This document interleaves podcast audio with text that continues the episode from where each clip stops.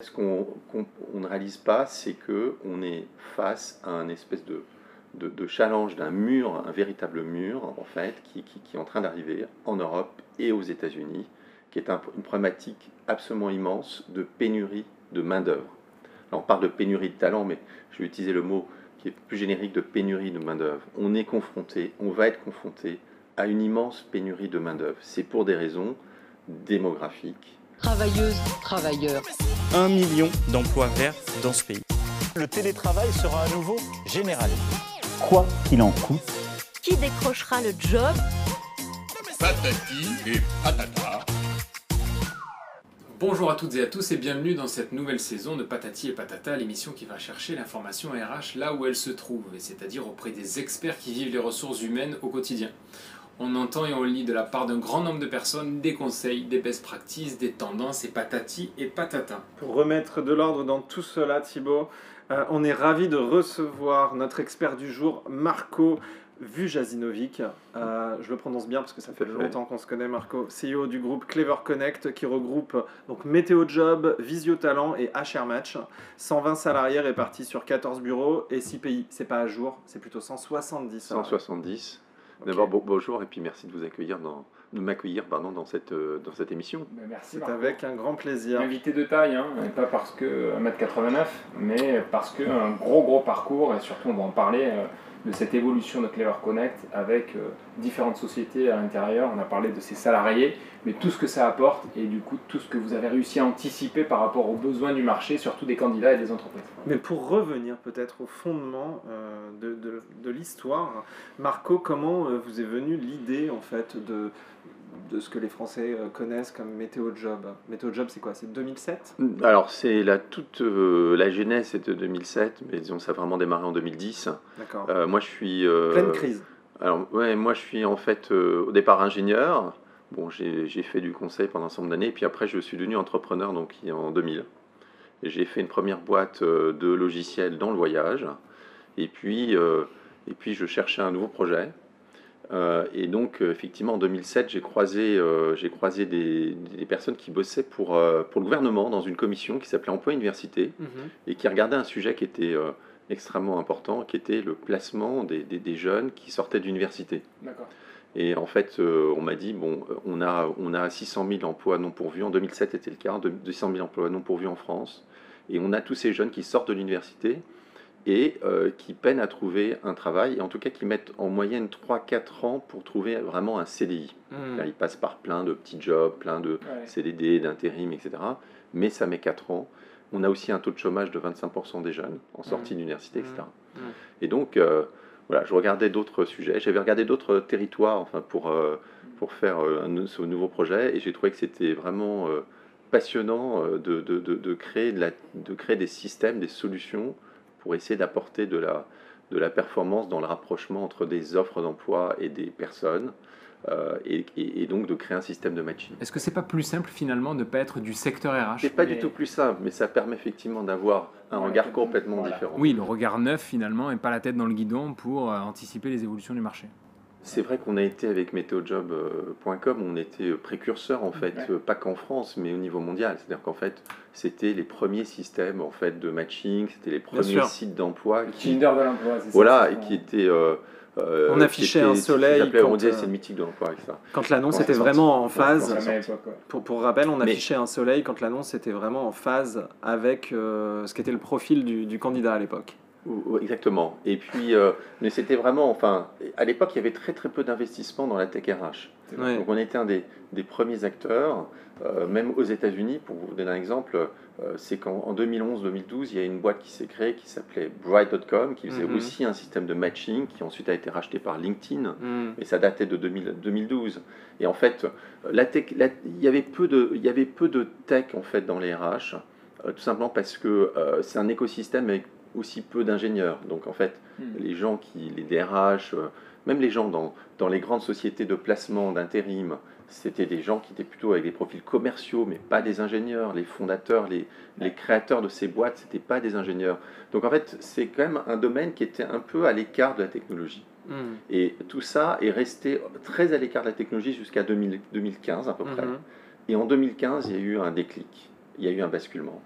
et je- vous avez suivi, il y a eu des centaines et centaines de, de, de startups qui se sont créées de, de tech RH. Le basculement, en gros, a coïncidé plus ou moins au avec le succès de LinkedIn. C'est-à-dire que quand LinkedIn a eu cet immense succès, puis le rachat de Ouais, Microsoft, cette démocratisation du monde ça- française. ouais. bah, ça a surtout lancé l'investissement. Mm. Ça a fait qu'il y a eu des, énormément d'argent. L'argent est arrivé dans les RH. qui est arrivé dans les RH et qui a permis de créer tout cet écosystème de start-up et de tech. Bon, on le rappelle, hein, puisque justement on parle de start-up, Visio Talent, c'est quoi? C'est arrivé à ce moment-là? On se dit, euh, tiens, il y a une innovation et je vais anticiper le marché pour proposer quelque chose de nouveau. Alors ça, c'était euh, dans l'histoire, c'est autre chose. Nous, on, est, donc, on était très très avancé dans le matching sur la base des ce qu'on appelle des hard skills, sur ce qui- ce qu'il y a dans les CV, puisque dans MethoJob, on analyse les CV, on analyse les offres d'emploi, on essaie de rapprocher donc sur la base de, de ces hard skills. Mais bien évidemment, dans un recrutement, il n'y a pas que les hard skills, et puis il y a à peu près un tiers des jobs même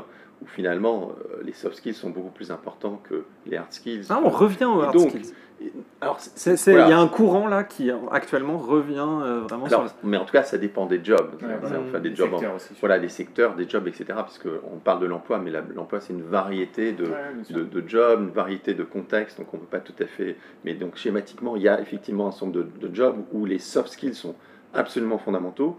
Et voilà. Et donc, euh, en fait, nous, on avait commencé à, à penser à, à- à développer euh, une application vidéo, d'entretien vidéo différé, mais on ne l'avait pas encore faite. Et tout à fait par hasard, j'ai croisé euh, euh, un des fondateurs de, de Visiotalent, qui était d'ailleurs venu me voir pour me vendre en fait Visiotalent pour Ah, faire le non, je propre recrutement. Ah, non, non, pour faire ah, le propre recrutement.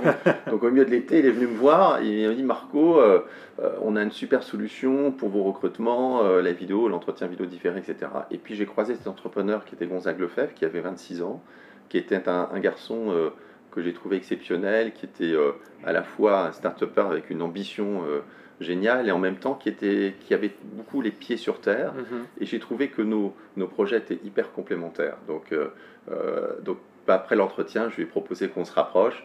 Il n'a pas tout de suite voulu d'ailleurs.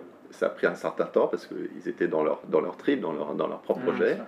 Mais au bout, de, au bout de six mois, finalement, on a décidé de, re- de, de, de, de- de rejoindre les deux projets et, euh, et de créer ensemble Clever Connect. Et avec aussi l'ambition de faire un projet qui n'est pas que français, un projet mondial. Euh, et d'ailleurs, c'est toujours ma vision, c'est que je pense que, enfin moi, ce que j'aimerais, c'est faire émerger un leader européen. Vous savez que dans notre domaine de la tech RH, il y a beaucoup, beaucoup d'Américains, Mm. euh, comme dans beaucoup de domaines de la tech. Et moi, je pense qu'il y a la place et, et l'ambition pour un leader européen. Mais il y en a beaucoup qui le ça- pensent. Il y en a beaucoup qui le pensent, mais bah, Oui. il n'y a pas grand chose quoi. Et donc, je, dans, dans l'esprit, euh, je, je suis dans l'esprit de rapprocher effectivement, rapprocher des boîtes, rapprocher des, des savoir-faire euh, pour effectivement créer cette, euh, ce, ce leader. Donc un jour, ce leader, euh, vous êtes convaincu que ça sera possible. C'est vrai que c'est largement pris aujourd'hui par les Américains. Et donc à moyen terme, comment vous voyez les dix prochaines années justement sur le, sur le recrutement? Euh, quelle, est votre, euh, quelle est votre vision des choses? C'est intéressant de voir, euh, vous qui avez connu finalement la création en fait en période complexe, Mm. certainement beaucoup plus complexe qu'aujourd'hui. On a appelé ce moment une crise, mais c'est pas vraiment une crise par Mm. rapport à ce qu'on a connu en 2007 ou Mm, 2008. Tout à fait. Euh, comment vous voyez les choses sur les dix prochaines années, jusqu'à 2030 Alors, d'abord, bon, tout le monde sait que bon, les recrutements, ça a toujours été important pour les entreprises, que les entreprises, ça se fait avec des personnes et que c'est déterminant. euh, la qualité des recrutements, les, euh, les personnes qu'on recrute, c'est ça qui fait le succès des boîtes. Donc ça, tout le monde en est conscient. Euh, Peut-être ce qu'on qu'on- on ne réalise pas, c'est que on est face à un espèce de, challenge d'un mur, un véritable mur, en fait, qui, est en train d'arriver en Europe et aux États-Unis, qui est un- une problématique absolument immense de pénurie de main-d'œuvre. Là, on parle de pénurie de talent, mais je vais utiliser le mot qui est plus générique de pénurie de main-d'œuvre. On est confronté, on va être confronté à une immense pénurie de main-d'œuvre. C'est pour des raisons démographiques, euh, essentiellement. Euh, pour donner des exemples. euh, Pourquoi on a le sentiment que ça s'accélère depuis la fin du Covid? Alors, On avait, on, Déjà- on parlait pas autant de Alors, pénurie. Alors, déjà parlons des, des- des dix prochaines années, et puis après, il y a un phénomène plus spécifique qui est actuel, qui est post-Covid. Mais sur la partie plutôt euh, macroéconomique, euh, pour donner un exemple, on- on- vous savez que les- la population européenne va décroître. Mm. Euh, en Allemagne, par exemple, on va perdre 4 millions d'actifs dans les dix prochaines années. 4 millions d'actifs en moins. Donc, euh, je ne sais pas si vous voyez l'immensité du problème. Donc, c'est vrai pratiquement dans tous les pays en Europe. Ça ne sera pas vrai en France parce que la population française continue à croître. On est à trois pays qui, dont la population croît, c'est la, France, l'Angleterre et l'Irlande. Mais néanmoins, cette population, elle ne croît pas partout en France. Donc il y a la, en gros la moitié des, régions qui aussi vont perdre des actifs. Mhm. Donc, et, aux États-Unis, euh, on a aussi ce phénomène, une croissance démographique, mais moindre que dans, les 30 dernières années, qui fait qu'on n'a pas assez d'actifs par rapport à la croissance américaine. Mhm. Et donc, euh, on, est, on est en train de rentrer dans quelque chose qui est très positif pour, pour les personnes, puisqu'en fait, on aura des taux de chômage extrêmement faibles. On sera sur des taux de chômage de 3-4%, comme c'est le cas dans l'ensemble de pays d'Europe du Nord, euh, un peu partout en fait. Euh, donc ça sera positif. Il y aura peu de gens qui seront sur la route, euh, enfin sur le, sur, le côté, de la route, pardon. mais pour les entreprises, ça sera extrêmement extrêmement difficile. Donc ça, c'est c'est vraiment, on, on s'oriente vers ça. Et d'ailleurs, il faut, il faut que les entreprises françaises réalisent que euh, ça, ça existait déjà en Allemagne. Est-ce qu'il y a une anticipation des entreprises euh, je, pense qu'il y a toujours un petit peu de retard. Hein. Donc, euh, pour donner un exemple, les entreprises allemandes, qui sont déjà un peu dans cette, ce contexte de pénurie depuis 10 ans, puisque le taux de chômage en Allemagne était en gros de 4%, dépensent à peu près trois fois plus en recrutement que les entreprises françaises. Mhm. D'accord? Donc, évidemment, ça va coûter cher, entre guillemets, pour les entreprises. Bon, alors, en plus de ça, on a là actuellement un phénomène post-Covid, qui est lié à deux choses. Un rattrapage tout simplement économique, puisque euh, cette année, donc, on a un taux de croissance de 6%, l'an prochain, on aura un taux de croissance de 4%. C'est des taux de croissance qui sont exceptionnels, qui sont extrêmement élevés. Donc tout ça euh, entraîne énormément de recrutement.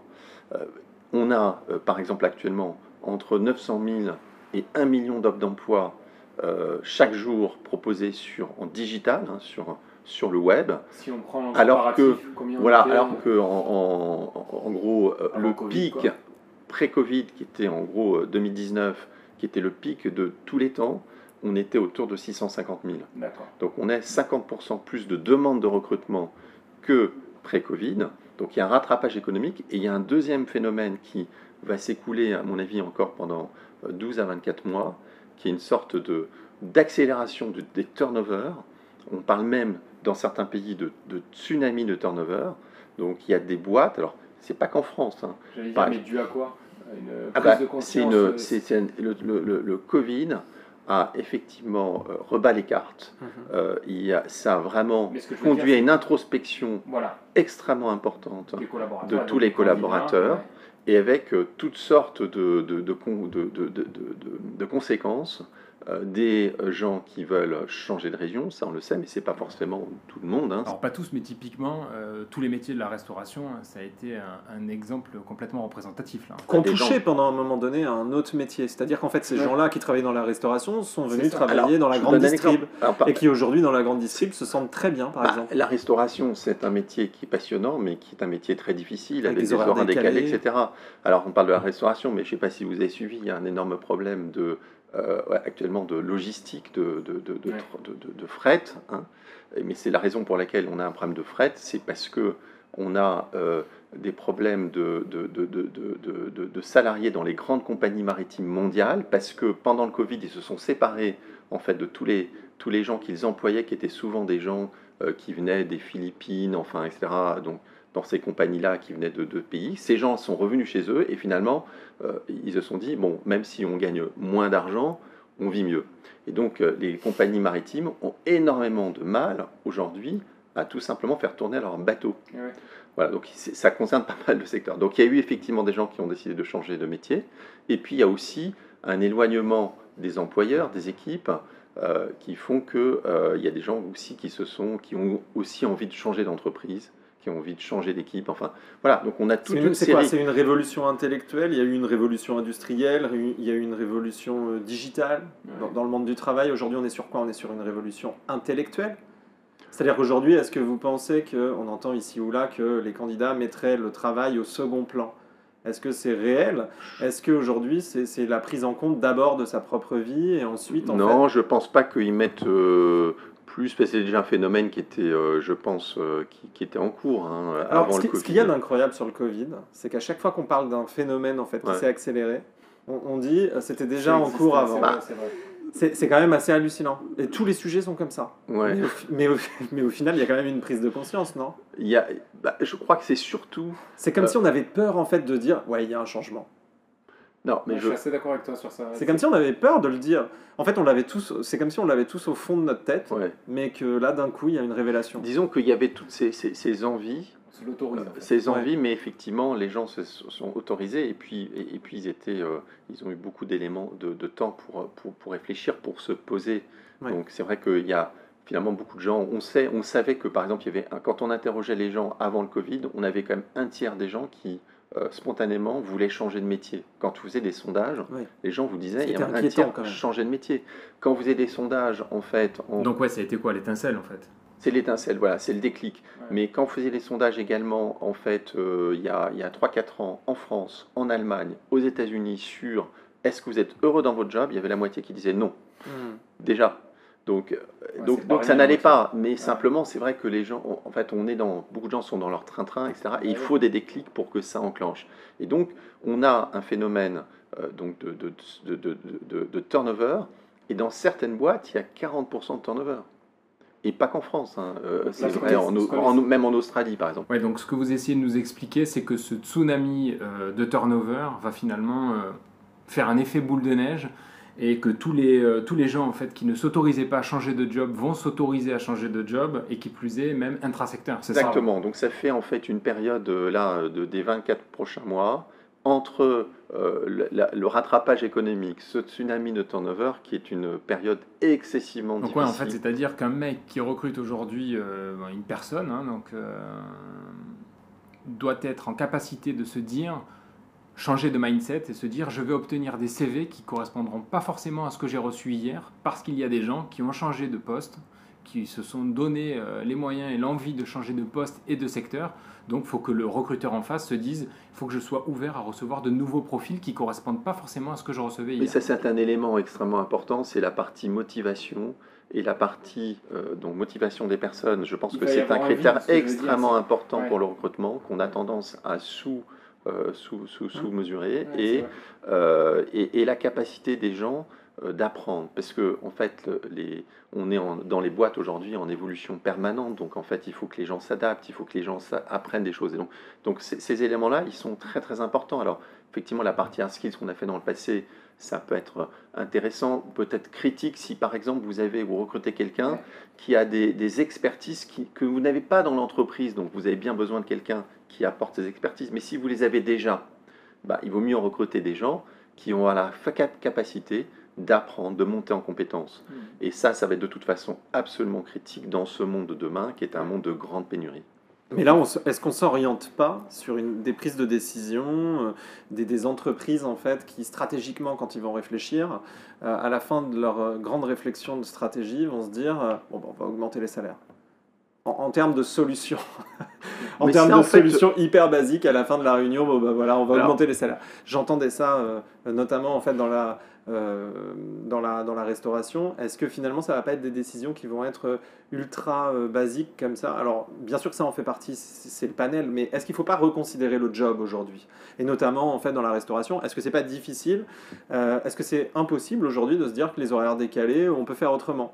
Est-ce que c'est voilà, si, si, est-ce bah, qu'il y a des réflexions, il y a des réflexions, à ouais, tout à fait, il y a des réflexions ou des choses qui se font aujourd'hui, y compris dans la restauration, pour essayer de s'adapter. Euh, ensuite, sur la partie salaire, euh, bah, je ne passe pas que, euh, je dirais que euh, on puisse driver en fait, euh, garder les gens uniquement par le salaire, mais Oui, c'est pas comme mais, mais, mais, c'est mais c'est un élément, un paramètre euh, de toute façon dans l'équation. Ça fait C'est plusieurs dans- jours en tout cas qu'il y a un dans- focus dans les médias qui, est- qui est fait sur les salaires, comme si les salaires allaient régler les choses. Quoi. Non, mais en fait, on parle des salaires parce qu'en fait, euh, bon, il y a une, il y a quand même, euh, semble-t-il, le retour de l'inflation. Euh, là, euh, en tout cas, on a, on a une, on a, Mesuré pour euh, l'instant, mais si, si, on a, on a des indications, par exemple, sur, en Allemagne, euh, là, le, le chiffre de l'inflation- euh, sur un an, c'est 4%. Mhm. Donc c'est beaucoup plus élevé qu'habituellement. Donc évidemment, si on vous avez 4% d'inflation, vous ne pouvez pas avoir une augmentation euh, moyenne des salaires de, de 2% ou 3%. Euh, donc on est quand même clairement, euh, on arrive sur la fin de cette année sur quand même une problématique d'augmentation des salaires qui est connectée à la fois, à la fois certes à la pénurie, c'est-à-dire qu'effectivement il y a des gens qui, les boîtes vont être obligées de payer plus cher pour recruter certains profils et donc ça, ça quand même génère une pression pour l'augmentation des salaires même pour les collaborateurs en place. Euh, parce qu'on ne peut pas avoir des écarts euh, très très importants. On a souvent parlé de la nécessité de, de communiquer sur les, euh, sur les salaires, une fourchette de salaire. Est-ce que chez Clever Connect aujourd'hui, vous êtes en capacité de nous dire que les entreprises qui communiquent sur les salaires versus celles qui ne communiquent pas sur les salaires pour le même job obtiennent plus de Alors ce qu'on sait, c'est que quand on met le salaire, on a plus de retours. Voilà, écoutez-nous tous. Hein, parce que Donc on a, on a à peu près deux fois plus de retours quand on met les salaires sur des offres d'emploi que quand on, met pas, quand on met Et quand on met le mot télétravail, qu'est-ce qui se passe? Alors, quand c'est une autre question, mais effectivement. Bah, sur le télétravail, clairement, euh, disons que ça, ça parle clairement euh, très fortement à, à peu près un tiers des, des personnes. Donc ça va être un critère très très important pour un tiers des personnes. Euh, dans certains... Les fonctions support, les métiers de bureau, etc. Important, voire obligatoire. Ça, c'est, c'est en fait, euh, disons, de manière générale, hein, je pense qu'il y a beaucoup, beaucoup de gens qui sont sensibles. Euh, et, et, après, dans certaines fonctions, par exemple dans l'informatique, etc., nous, ce qu'on constate, c'est qu'il y a à peu près maintenant 30% des informaticiens qui demandent à travailler son, ce qu'on appelle en full remote. Mmh. Donc, ça, on l'accepte parce que c'est des postes pénuriques. On, l'accepte parce que c'est des postes pénuriques. C'est incroyable, mais c'est exactement ça. Ça, a beaucoup, beaucoup, beaucoup d'impact, à, à, nouveau, sur, par contre, sur les rémunération parce que vous savez que, en fait, euh, alors c'est un autre sujet du, remote, etc., de toute cette euh, mutation, euh, c'est que classiquement, pour des raisons d'ailleurs de coût de la vie tout simplement, il y avait des différences importantes de rémunération entre l'Île-de-France et les régions, à peu près, disons, 20% de hmm. différence. Mais maintenant, dans l'informatique, ça fonctionne plus. Vous pouvez pas avoir des informaticiens qui sont je sais pas, à Bordeaux, payer, payer 20% de moins qu'à Paris, puisque de toute façon, euh, celui qui est en Lozère, il peut travailler en full remote pour une boîte parisienne. Donc en fait, il va y avoir une augmentation des, euh, salaires en sur en fait euh, les, en, région. Bien sûr. dans l'ensemble de domaines pour voilà Donc la, la, la, géo, la, la, carrière finalement devient géographique. C'est-à-dire que aujourd'hui on commence à localiser en fait des jobs euh, peut-être qu'on peut, on peut imaginer demain retrouver justement des développeurs plutôt en Lozère qu'ailleurs. Euh, peut-être que demain on peut imaginer euh, des cadres commerciaux dans telle ou telle région. En tout cas, il y, a une, il, y a une, il y a un exode. Enfin, clairement, on voit, on l'entend, même si on n'en entend pas vraiment parler, dans les médias de cette, de cette manière, euh, on voit bien en parlant avec nos amis, etc., que beaucoup. C'est une énorme chance en fait, toute cette mutation, c'est une énorme chance pour la France parce qu'en fait, on avait quand même un beau. on avait comme un gros bug. Ouais, un, un très gros bug qui était euh, la centralisation. On était sans doute un des, quasiment le seul pays dans le monde. Même en Espagne, ils ont au moins euh, Madrid et Barcelone.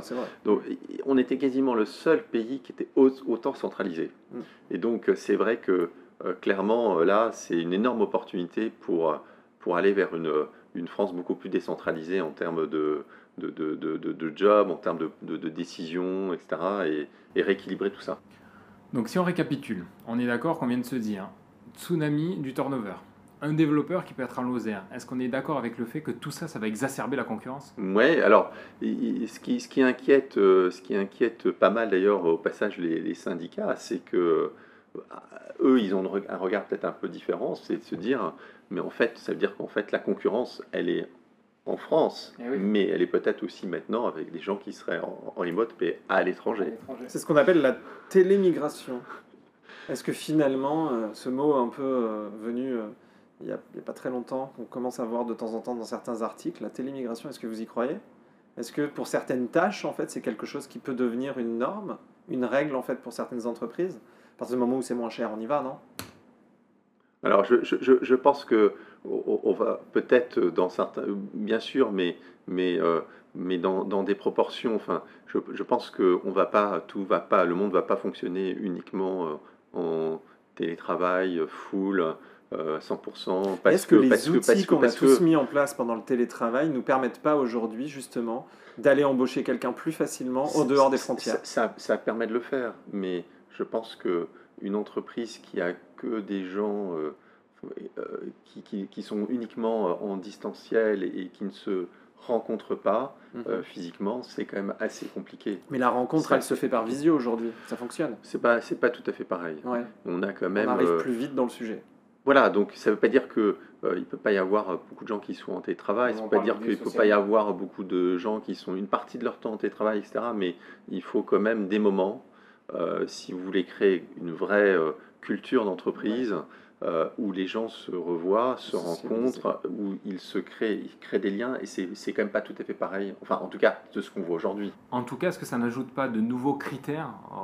Je dis pas que c'est bien ou c'est mal, mais euh, d'adaptabilité, d'adaptation des candidats à ce processus C'est intéressant, c'est tout à fait intéressant ce que, ce, que, ce que tu dis, parce que en fait ça me fait penser, je ne sais pas si les entreprises, ont, ou si on analysait en, gros euh, quels sont les les caractéristiques. Euh, en tout cas, je dis qu'il y a des super profils qui en temps normal euh, sont, bah, sont très bons et qui peut-être en période de full remote, quand je dis période, en tout cas dans des entreprises en full remote, s'avèrent ne plus être les aussi bons profils qu'on a connus en temps normal. Ouais, la difficulté effectivement, et c'est vrai que ça c'est un sujet très très important, très intéressant, c'est qu'il y a effectivement des gens qui fonctionnent extrêmement bien euh, en, en, full remote. Bah, je ne parle pas juste productivité de leur job, c'est même en termes d'épanouissement personnel en fait. Uh-huh. Et puis d'autres vont pas bien fonctionner. Uh-huh. Et, mais, on arrive dans un peuvent être des gens très performants euh, dans leur job par ailleurs, mais si vous les mettez en full télétravail, mm. ils vont pas être bien, même pas bien eux personnellement en fait. et donc euh, c'est des sujets qui font que euh, ouais, c'était souvent ceux qui fonctionnaient très bien qu'en présentiel. Non mais c'est vrai, c'est comme si en fait il y avait un retournement de situation. C'est-à-dire que les critères ne sont pas les mêmes. Est-ce que vous, vous le ressentez au quotidien dans les offres d'emploi que vous voyez passer chez Clever Connect? Je pense qu'en fait, ça c'est pas encore euh, totalement, euh, mon avis, établi, euh, non établi. Non, Parce qu'en fait, finalement, une offre d'emploi, c'est hyper stratégique. En fait, on a le sentiment en fait que c'est simplement une petite annonce qui est diffusée par-ci par-là pour toucher tel ou tel candidat, mais en fait, c'est ultra stratégique. À l'intérieur, il y a tout ce qui est l'ADN de l'entreprise, il y a tout ce qui, qui est le chapeau, le, la vente en fait de l'entreprise, de la marque. Mm. Alors ça, c'est un, un, sujet sur lequel je pense que vous, travaillez beaucoup, mais euh, c'est vrai que euh, je dirais qu'on est encore très très très loin de, de, de, de ce qu'il faudrait sur ces offres d'emploi. Euh, je crois que quand même on a encore 90% des offres d'emploi qui sont une vision assez technique, assez ce qu'on appelle job description interne, mais en fait, je dirais, on, on, est dans l'e-commerce, dans le digital, enfin tout se passe sur le digital et c'est de l'e-commerce. L'e-commerce, c'est il faut, de, faut, faut, faut avoir euh, donné envie, il faut avoir... Euh, alors c'est pour ça que par exemple on, parle beaucoup maintenant et c'est aussi très très intéressant, ça, augmente considérablement les retours candidats d'emploi augmentés avec, avec des vidéos dedans, avec la marque employeur dedans. Une, offre d'emploi qui est juste du texte, c'est sûr que euh, ça va de moins en moins marcher. Alors qu'il y juste du texte et surtout qu'il y ait le même texte depuis 15 ans, mais plus en phase et le avec même texte, les besoins du recrutement. Voilà, avec des mots que comprennent pas forcément les candidats, qui ne parlent pas forcément aux candidats, qui parlent peut-être à l'interne, mais pas aux mm. candidats. Donc ça, c'est un gros, gros sujet. Et vous avez raison. Ah oui, c'est intéressant, qui parle à l'interne. Donc ça veut dire qu'il faudrait peut-être faire appel à des externes pour justement... Oui, je pense que le regard externe est hyper intéressant. Euh, un peu comme si on fait appel aujourd'hui à un SEO quand on veut écrire du contenu sur Exactement. Google. La même Exactement. Ben oui, c'est en fait, c'est c'est l'e-commerce en fait. Bien sûr. L'e-commerce, c'est pas voilà, c'est pas du commerce de, de personnes heureusement, mais euh, mais c'est dans l'esprit, dans le, les la technologie, les, les techniques, euh, marketing, etc. C'est l'esprit de l'e-commerce. Alors, qu'est-ce que vous faites justement dans cet esprit? Est-ce qu'il y a des innovations qui vont arriver en cette fin d'année euh, chez Clever Connect pour agréger finalement les outils du marketing RH Qu'est-ce que vous, qu'est-ce que vous allez mettre à disposition Nous, il y a un sujet, un sujet qu'on a déjà mis à disposition, qu'on a commencé à déployer sur un ensemble de clients qui nous paraît extrêmement... nous rêver, Marco. Un bah, sujet qui nous paraît extrêmement important, qui est absolument euh, stratégique. On a commencé à déployer sur plein, pas mal de clients. C'est ce qu'on appelle les sites carrières intelligents. C'est-à-dire qu'en fait, euh, c'est vrai que les sites carrières donc, euh, sont des points d'entrée pour les candidats, hein, pour postuler, il faut passer euh, généralement par le site carrière. Euh, mais ces sites carrières donc, ont, été, euh, pas, ont pas mal évolué dans les dix dernières années. Il y a eu effectivement un peu de marque employeur, il y a eu pas mal de contenu dedans, mais ils ne sont pas conçus pour véritablement convertir et convertir les candidats. Et donc on, a un problème. C'est des parcours Mm. candidats. euh, euh, un exemple, on parlait tout à l'heure des offres d'emploi. Euh, souvent, les candidats arrivent, qui, par exemple, qui étaient sur un job board avant, qui étaient sur Google avant, ils arrivent finalement sur directement la page de l'offre d'emploi et la page de l'offre d'emploi ne comprend pas de marque employeur, Ouais. Voilà, donc c'est pas que des parcours, c'est aussi la manière dont tout est structuré et conçu. Et donc, on a en gros euh, moins de 5% des visiteurs de ces sites carrières qui deviennent des candidats. Donc, c'est vrai que par rapport à ce dont j'ai parlé tout à l'heure, qui est l'extrême pénurie en candidats, il y a deux manières de résoudre le problème. Une première manière, c'est dépenser beaucoup plus d'argent pour faire venir des gens. Mais il y a quand même une manière qui Sur la me brique paraît attractivité. voilà, sur la brique attractivité, mais il y a une, par- une deuxième manière qui me paraît absolument, euh, absolument nécessaire et, et évidente, c'est de se dire, mais est-ce que, comment je fais pour que ah, mon site carrière convertisse en fait? Mhm. Et donc, euh, Bah, les a- deux sont liés généralement. les deux sont liés, mais euh, je pense qu'il y a beaucoup, beaucoup de focalisation. Donc, c'est, c'est- ça sert à rien de faire venir des tonnes de gens pour ensuite les perdre derrière dans le site carrière. Bah, il y a Donc- aussi beaucoup d'entreprises qui n'avaient même pas de budget sur l'attraction de talents. hein.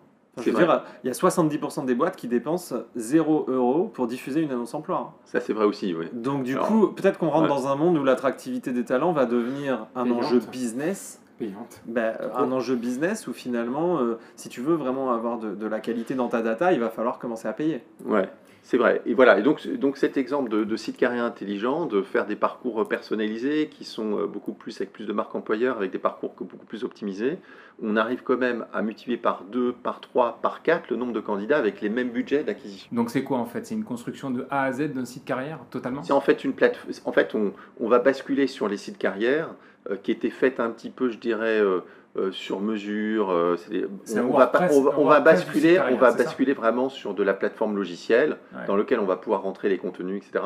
Mais ça va devenir euh, des outils industriels. En fait, ouais, c'est le, c'est le- le WordPress euh, du site carrière, en gros. C'est une vitrine qui va se rattacher au site existant.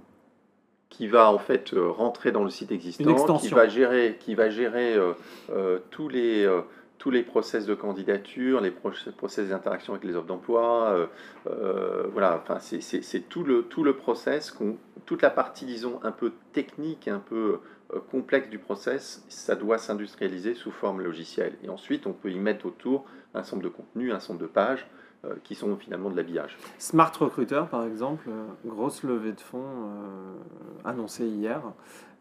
Qu'est-ce que vous, c'est un peu la voie qu'ils abordent justement. Qu'est-ce que vous en pensez Si vous en pensez quelque chose? Ah bah, je pense que bah, Smart Recruiter, c'est un, un acteur qui est en avec lequel on travaille beaucoup en partenariat, qui est une, qui est une belle boîte, euh, qui effectivement, euh, euh, bah, eux, ils font surtout leur levée de fonds pour euh, continuer leur ambition, qui est une ambition mondiale. Mhm. Euh, et donc, euh, euh, donc c'est voilà, c'est c'est une belle, euh, c'est une belle opération, euh, mais avec, je dirais plutôt euh, une focalisation sur euh, sur ce développement mondial en fait. Alors on a parlé du zéro, zéro innovation dans les RH depuis des années, hein, c'est ce qu'on vient de, se dire. Euh, du coup, la question qu'on se pose, c'est comment on peut réussir euh, à se démarquer entre job boards? Qu'est-ce qui fait que du coup, euh, Clever Connect est différent de je sais Région Job? Je, cite Région Job parce qu'on les aime bien, mais n'importe quel autre. Quoi. Bon, nous, en fait, euh, bah, qu'est-ce qui, nous différencie? Il y a plusieurs éléments qui, je pense, nous différencient fondamentalement. Euh, le premier élément, c'est que on est aujourd'hui vraiment euh, l'éditeur de toute une suite logicielle, donc qui va depuis l'attraction jusqu'à la conversion et aussi l'évaluation, hein, comme on parlait tout à l'heure d'entretien entretien vidéo différé. Donc, on, on- on- on devient aujourd'hui un partenaire de nos clients pour faire cette transformation dont on a parlé, complète de ce ouais. process de Vous devenez un outil finalement. Et c'est très important. D'accompagnement. C'est c'est très important de. On peut, enfin, je veux dire, on peut avoir effectivement des impacts avec ce qu'on appelle nous des point solutions, c'est-à-dire des solutions qui vont euh, améliorer une partie de ce process. Sauf que euh, dans le monde de demain, il faut qu'on crée des expériences candidats qui sont des expériences candidats remarquables, personnalisées, et ça, ça nécessite d'interconnecter toutes ces briques entre elles. Est-ce qu'il n'y a pas un problème de formation non plus sur la fonction RH C'est-à-dire que dans les entreprises, si demain vous laissez cet outil euh, à disposition des recruteurs, est-ce que le- les recruteurs euh, euh, auxquels vous donnez accès à ce type d'outils vont pouvoir utiliser cette fonction, cette fonctionnalité? Est-ce qu'il ne faudrait pas prévoir également en fait de la formation ou, Oui, Il y a toute une brique en fait qui n'existe pas sur la, sur la fonction RH aujourd'hui de, de marketing RH. C'est vrai. On, les vrai. oblige en fait à faire du marketing RH, mais ils ne savent pas en vrai, faire parce que ça vrai, fait pas vrai, partie de leur. de C'est leur- c'est vrai, c'est un, des sujets parce qu'on on voit que de temps en temps, on pousse, nous, dans des grands groupes, des innovations, et ça prend pas mal de temps pour avoir euh, euh, créé en fait l'adhésion, euh, Ouais. euh, l'adhésion au changement. Donc il y a un besoin de. Et c'est c'est normal, puisque c'est Oui, des professionnels de RH, de recrutement, mais c'est pas. de- dedans, il y a tout cet aspect qu'on a, on, on a parlé qui est du marketing RH. Mhm. C'est du marketing en fait. Donc c'est des nouvelles compétences. Non, mais c'est important de le soulever parce que euh, nombreuses sont les personnes dans notre secteur qui pensent que le marketing RH existe depuis des années. Ben, non, c'est pas vrai. Vous pouvez pas le faire avant avec, ça- avec les outils qu'on a. Bah, c'est comme par exemple, on parlait tout à l'heure du SEO. euh, Ouais. Euh, Il y a beaucoup de boîtes qui, malgré tout, n'ont pas les compétences en interne pour faire du très bon SEO, donc qui Ouais, se font accompagner. Donc je pense qu'il ne faut pas euh, penser que tout va être se faire en termes de en, en- en formation en fait interne. Je pense que c'est un mix entre la montée en compétences en interne et effectivement des accompagnements par des acteurs comme vous qui vont euh, pouvoir effectivement les, les permettre de leur permettre de Est-ce qu'il n'y a pas un risque, Marco, euh, lorsqu'on propose une solution macro, qui est selon nous très intelligente parce qu'elle accompagne de A à Z, mais si une entreprise a besoin d'être accompagnée que de W à Z, euh, qu'est-ce qu'on vend quoi? Une partie d'un outil, un package? On fait pas, généralement, on l'époque- fait pas la Voilà. transformation. euh, c'est une transformation qui qu'on fait pas de, euh, i- de, de- disons en Pour one 10%. shot global Oui. immédiatement. En fait, on démarre par un bout de, de la chaîne Et qu'on va améliorer. On fait d'ailleurs nos preuves sur ce Ouais. bout de la chaîne.